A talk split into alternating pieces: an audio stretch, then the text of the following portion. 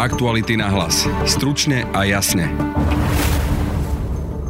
Marian Kočner a Pavol Rusko sú vinní. Súd ich v tzv. zmenkovej kauze odsúdil na 19 rokov nepodmienečne. Pokračuje predseda Senátu špecializovaného trestného súdu v Pezinku Emil Klemanič. Špecializovaný trestný súd v Pezinku na dnešnom hlavnom pojednávaní takto rozhodol. Obžalovaný magister Marian Kočner a doktor Pavol Rusko uznávajú sa za viny z obzvlášť závažného zločinu falšovania, pozmeňovania a neopravnenej výroby peňazí a cenných papierov a zo zločinu marenia spravodlivosti na ohni trezovania slobody trvaní 19 rokov. Prokurátor úradu špeciálnej prokuratúry Jan Šanta označil verdikt za víťazstvo zákonnosti, spravodlivosti i pravdy. Zvíťazili sme nad nezákonnosťou, nad bohorovnosťou, nad tým, že si niekto myslel, že je nad zákonom a že je rovnejší ako rovný. Je to jasný odkaz spoločnosti.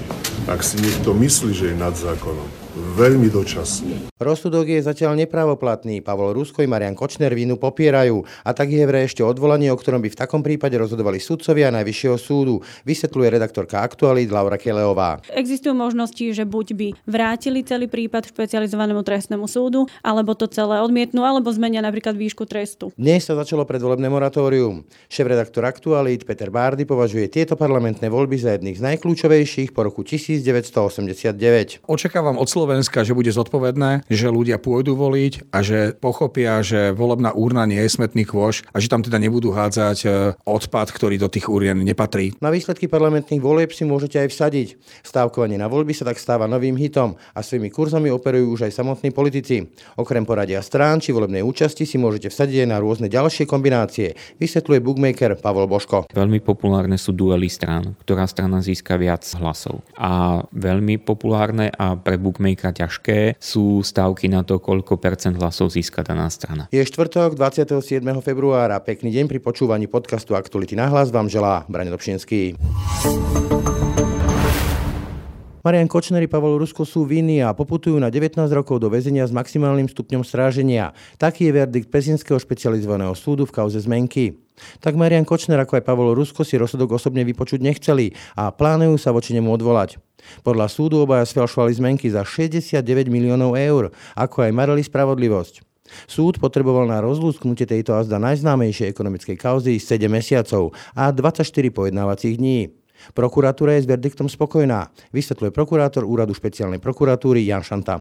Vyhrali sme bitku, ešte je pred nami ďalšia dôležitá etapa, lebo možno predpokladať odvolania zo strany obžalovaných.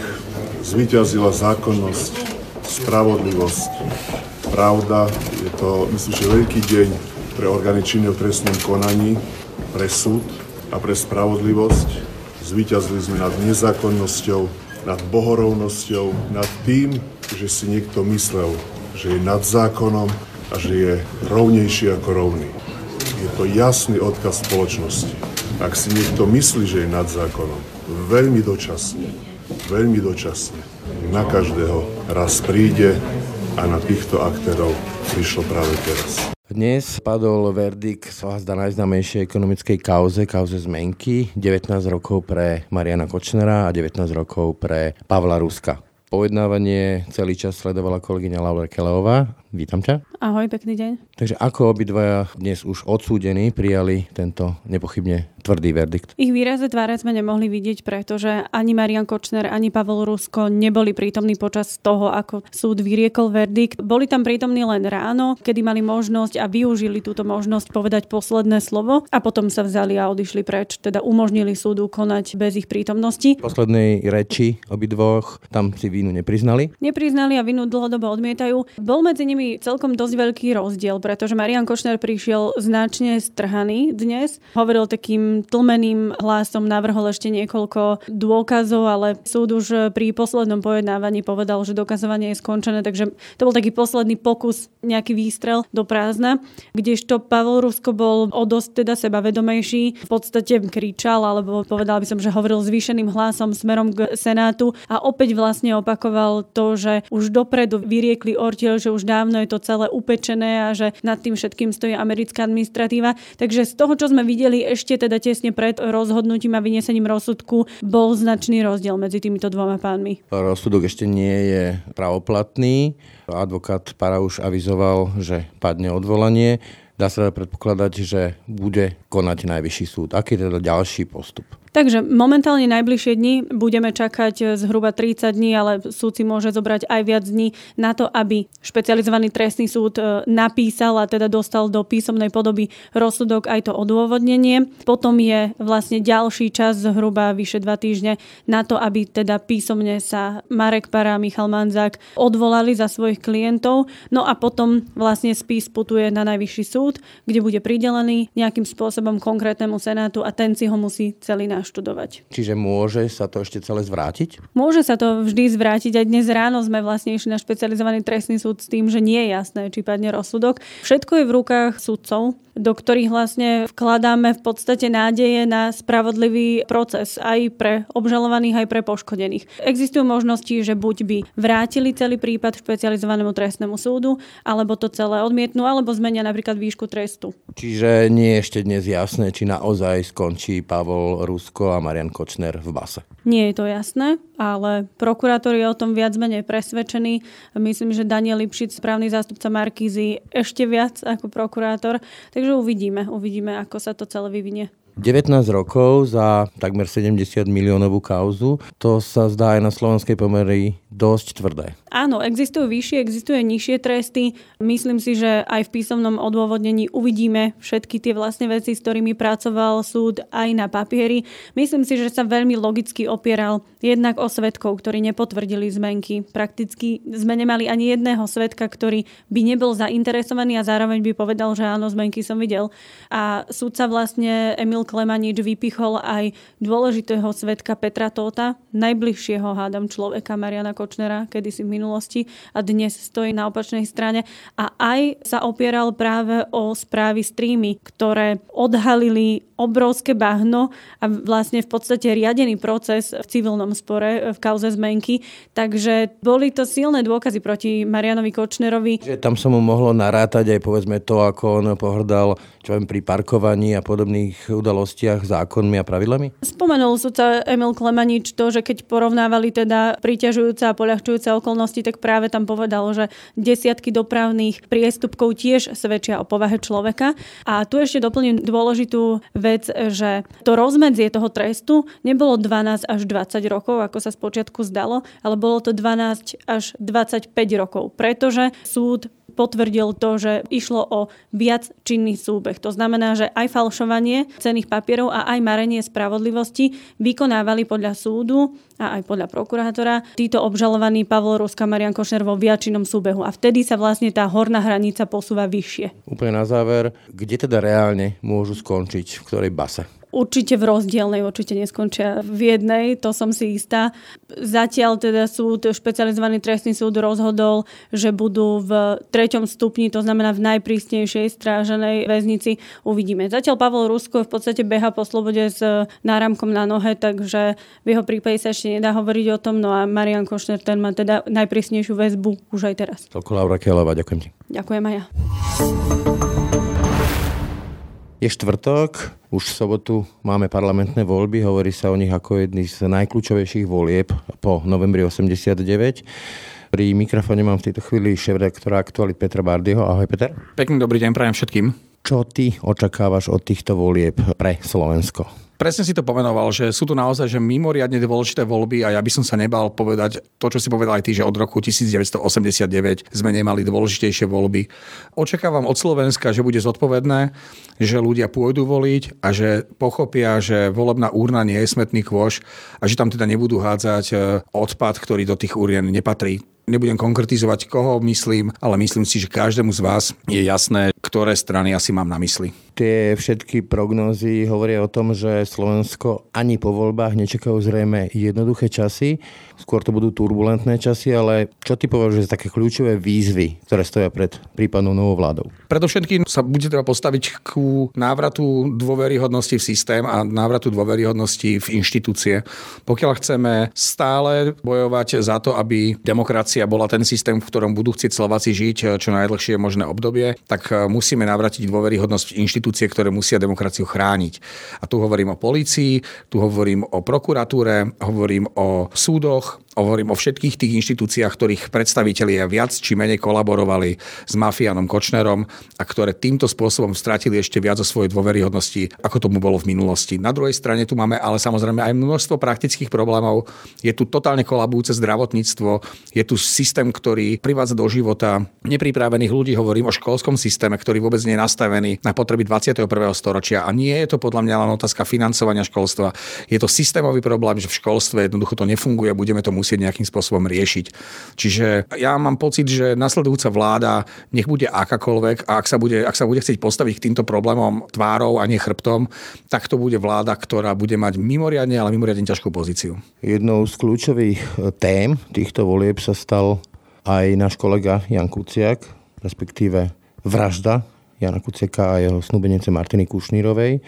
Jeho otec nám v podcaste povedal vlastne, že tá cena bola veľmi vysoká, ale odkazom je, že vlastne sa zdvihla občianská spoločnosť. Ako vnímaš ty ten odkaz Jana Kuciaka v týchto voľbách? Je absolútne nepriateľné, aby sa systém menil a aby sa ľudia menili po vražde kohokoľvek. Vražda nemôže byť to, čo zmení náladu spoločnosti. My by sme mali všetci, ktorí tento podcast počúvate, alebo aj my dvaja, ktorí ho robíme, tak my si musíme uvedomiť, že musíme začať od nás, nemôžeme sa spoliehať na to alebo čakať na nejaké fatálne udalosti, ktoré zmobilizujú ľudí. To je chyba.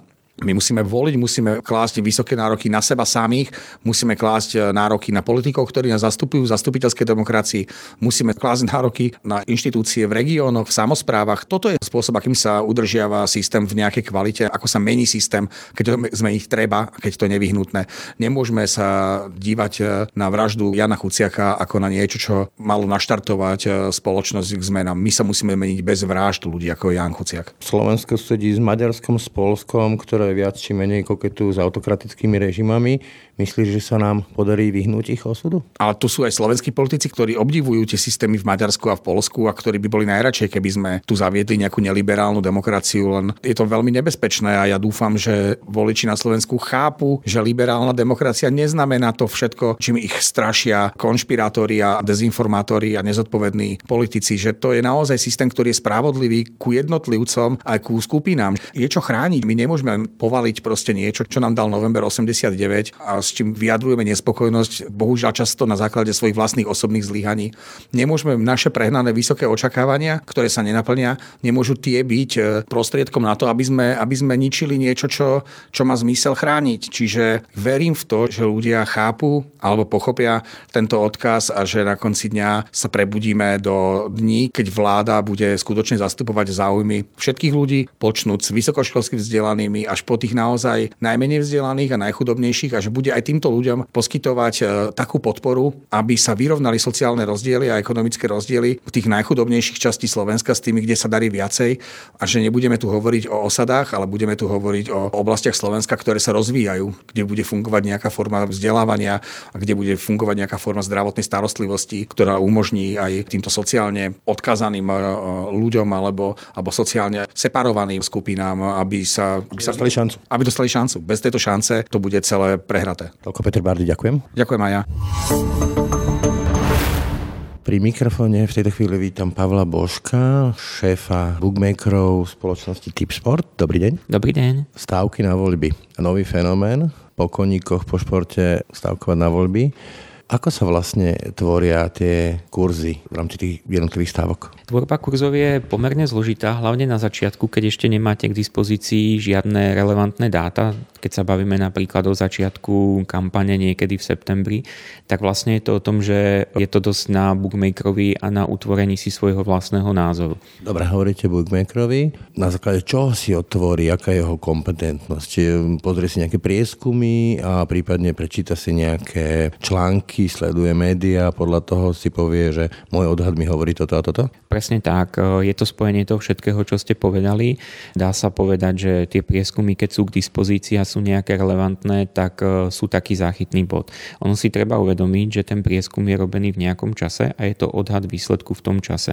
Lenže tie voľby alebo kurzy na voľby sú vlastne odhadom toho, ako to dopadne na konci toho. V budúcnosti, čiže to je niečo úplne iné. Presne tak, v budúcnosti niečo iné, takže máte prieskumy a tie musíte nejak zmeniť, upraviť a tam už vstupujú práve tie subjektívne informácie, články, aktivita na sociálnych sieťach, zaujímavosť kampane, volebný program a ďalšie veci. Tie ďalšie veci sú to aj nejaké povedzme, že matematické modely, ktoré vychádzajú čo z výsledkov minulých volieb a podobných vecí? Tie matematické modely sú skôr zamerané na to, že pracujú s tými prieskumami.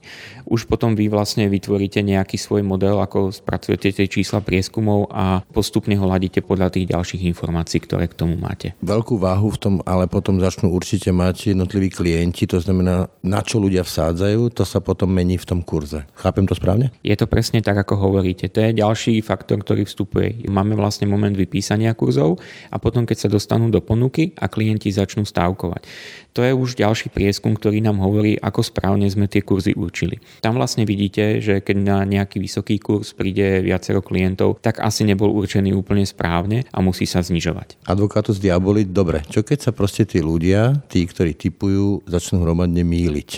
Ten bookmaker to akceptuje, alebo je tam proste aj jeho váha, respektíve váha jeho hlasu? Je tam určite váha jeho hlasu a tá by mala byť dôležitejšia, pretože často vznikajú, nazval by som to iracionálne stávky na pomerne vysoké kurzy, ktoré sú nepravdepodobné a sú správne nepravdepodobné, ale klienti to skúšajú, pretože chcú vyhrať e, vysoké peniaze. Toto pokračuje v podstate až do momentu uzavretia volebných miestností. Čiže dá sa vsadiť ešte aj v čase, keď vidím nejaké prvé exit poly a už v zásade už sa len hrá o nejaké posledné e, miestnosti a ich sčítanie? Áno, určite dá sa vsadiť, e, pokiaľ ešte nie sú ščítané výsledky a vlastne máme len odhad exit polu, Bavíme sa vlastne o tom, že ten by už mal odpovedať tým kurzom. Viac menej. Potom vlastne je to o tom, aby ten bookmaker si ešte určil, kde je nejaký ten priestor pre chybu a kde by prípadne ten exit poll sa mohol miliť.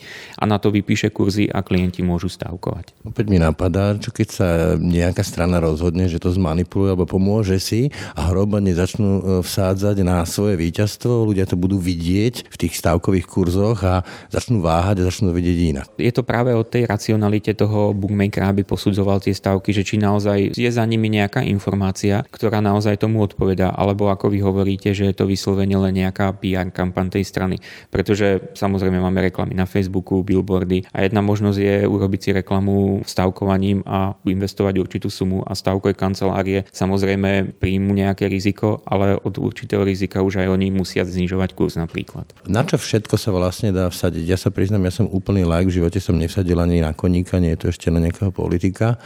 Čiže na to, kto vyhrá voľby, alebo aj na presné poradie jednotlivých strán, alebo na presné čísla dokonca? Určite dá sa, tých možností je strašne veľa. Začneme tým najjednoduchším alebo tým najzákladnejším a to je víťaz volieb. Potom či strana skončí do druhého miesta, do tretieho, až tak ďalej, až do 8. miesta. Samozrejme veľmi populárne sú duely strán, ktorá strana získa viac hlasov. A veľmi populárne a pre bookmakera ťažké sú stavky na to, koľko percent hlasov získa daná strana. Samozrejme potom sú to stavky na účasť a také špeciality, kto získa najviac preferenčných hlasov, koľko strán bude v parlamente. Asi tieto špeciality na tom sa dá potom najviac zarobiť, hej? Určite. Je to ako najťažšie na to vymyslenie, respektíve na správne určenie tej pravdepodobnosti. To všetko sa dá aj kombinovať, že si vsadím na to, kto vyhrá voľby, potom čo, kto sa dostane do parlamentu a prípadne kto ešte, ktorý politik získa najviac preferenčných hlasov? Väčšinou sa to už nedá kombinovať, pretože tu sa jedná o sásky, ktoré sa podporujú. To znamená, že víťazstvo niekoho už asi značí, že môže vyhrať aj tie preferenčné hlasy. Čo sa dá kombinovať, tak to je určite poradie tých strán. Kto vyhrá, kto bude do 3. miesta, kto bude do 8. miesta. Čím viac kombinujem alebo urobím si zložitejšiu stávku, tak tým asi viac vyhrám potom. Presne tak, kurzy sa vám násobia, takže tým máte vyššiu výhru. A ako vyzerá tá realita tých výhier a prehier? Koľko túto u nás na Slovensku ľudia vsádzajú, tak priemerne, ak sa o tom dá hovoriť a koľko sa teda na tom dá vyhrať? Pokiaľ myslíte politiku, tak dá sa povedať, že oproti tomu športu, ktorý je aj u nás dominantný, je politika zatiaľ okrajová vec a bavíme sa rádovo o stovkách tisíc eur. Čo je približne, keď to porovnám, také slovenské parlamentné voľby sú napríklad e, stredajšie kolo Ligy majstrov, tak to sú rádovo iné peniaze. Takže je to, je to skôr také okrajové, ale určite, že sú typery, ktorí na voľbách dokážu vyhrať. Predovšetkým je to o tom, že keď na začiatku chytíte vysoký kurz typu stávku na výhru Olano, kde boli kurzy aj 20 a myslíte si, že to vyjde, tak naozaj potom môžete znásobiť výrazne svoje vklady. Čiže dobrou stratégiou alebo úspešnou stratégiou môže byť stavkovať napríklad na rozdiel od športu veľmi predčasne, mesiace dopredu a keď mi to vyjde, tak e, výrazne vyhrám. Presne tak, berte to tak, že čím bližšie ide ten čas volieb, tým sú tie kurzy presnejšie. Tá nepresnosť alebo to ťažšie je to na tom začiatku. A tam práve sú tí dobrí klienti, ktorí sa na to špecializujú a snažia sa hľadať tie trendy a tie kurzy, ktoré sú trošku odchýlené. Keďže som like, tak skúste mi vysvetliť ako lajkovi, čo znamenajú vlastne tie kurzy. Poviem príklad 1,67 alebo 2,07, to boli teraz tie aktuálne pomery dvoch najsilnejších strán podľa vašich prognóz. Keď si to zoberiete, tak kurzy sú vlastne prevrátené hodnoty pravdepodobnosti. Typicky v tom ľudskom živote sa povie, že šanca, že strana Olano vyhrá voľby je teraz 67%. Ten kurz je potom 1 deleno 0,67. Finančne, čo je najjednoduchšia predstava, si to znamená, že keď si vsadíte 10 eur, na kurz 1,67 vyhráte 16,70, čiže čistá výhra 6,7 eur. Presnosť. Prieskumy sú spochybňované, že sú nepresné, to je taká obľúbená stratégia politikov. Ako je to so stavkovaním a jeho presnosťou v prípade takých zložitých vecí, ako sú spoločenské javy a voľby a politika? Ako som hovoril na začiatku, tá presnosť úplne není dobrá, pretože naozaj nepracujete s najlepšími dátami alebo tie informácie nie sú kompletné, ale ako sa blíži deň volieb, tak naozaj tie kurzy sú veľmi presné a dá sa povedať, že určujú veľmi presne aj ten konečný výsledok, ako to dopadne. Stáva sa to takým spoločenským trendom, som si všimol, že aj kolegovia novinári to používajú. Dokonca aktuálne som zaregistroval, že aj samotní politici začínajú sa oháňať tými stavkami. Začal som si to tiež všímať, že je to veľmi populárna téma ukazovať, že na mňa sa stavkuje toľko a toľko, ja mám taký a taký kurz. Ale v dobe moratória a tým, že kurzy moratórium neporušujú, tak je to asi jediná varianta ako klientom a svojim fanúšikom ukázať, že tie šance moje idú hore. Uzavriem to. Tieto stavky sa robia okrem slovenských volieb a českých volieb sa robia povedzme, že na Brexit, ako som počul, a americké prezidentské voľby. Čo bolo pre vás také najprekvapujúcejšie alebo taká najbizarnejšia stavka alebo ktorá udalosť, ktorá stavka? Tých volieb sme robili veľa, ale z tých prekvapujúcich tak určite bol ten Brexit, kde sa to naozaj nečakalo. To víťazstvo Donalda Trumpa bolo určite prekvapujúce, ale už to po tom Brexite nebolo až také náhodné. A z tých ďalších stávok, pre mňa vždycky je prekvapujúce, ako sa objaví veľká množina klientov, ktorá stavkuje na pomerne nepravdepodobné veci. Skúsim ponúknuť vysvetlenie. Je to stratégia, že vsádzam na niečo veľmi nepravdepodobné, ale keď to náhodou vyjde, tak veľmi veľa vyhrám? Určite, určite to za tým môže byť. A môže to byť za tým, že práve tí klienti alebo tí péry, stále sa bavíme o úzkej skupine národa, sú možno fanúšikmi tejto strany.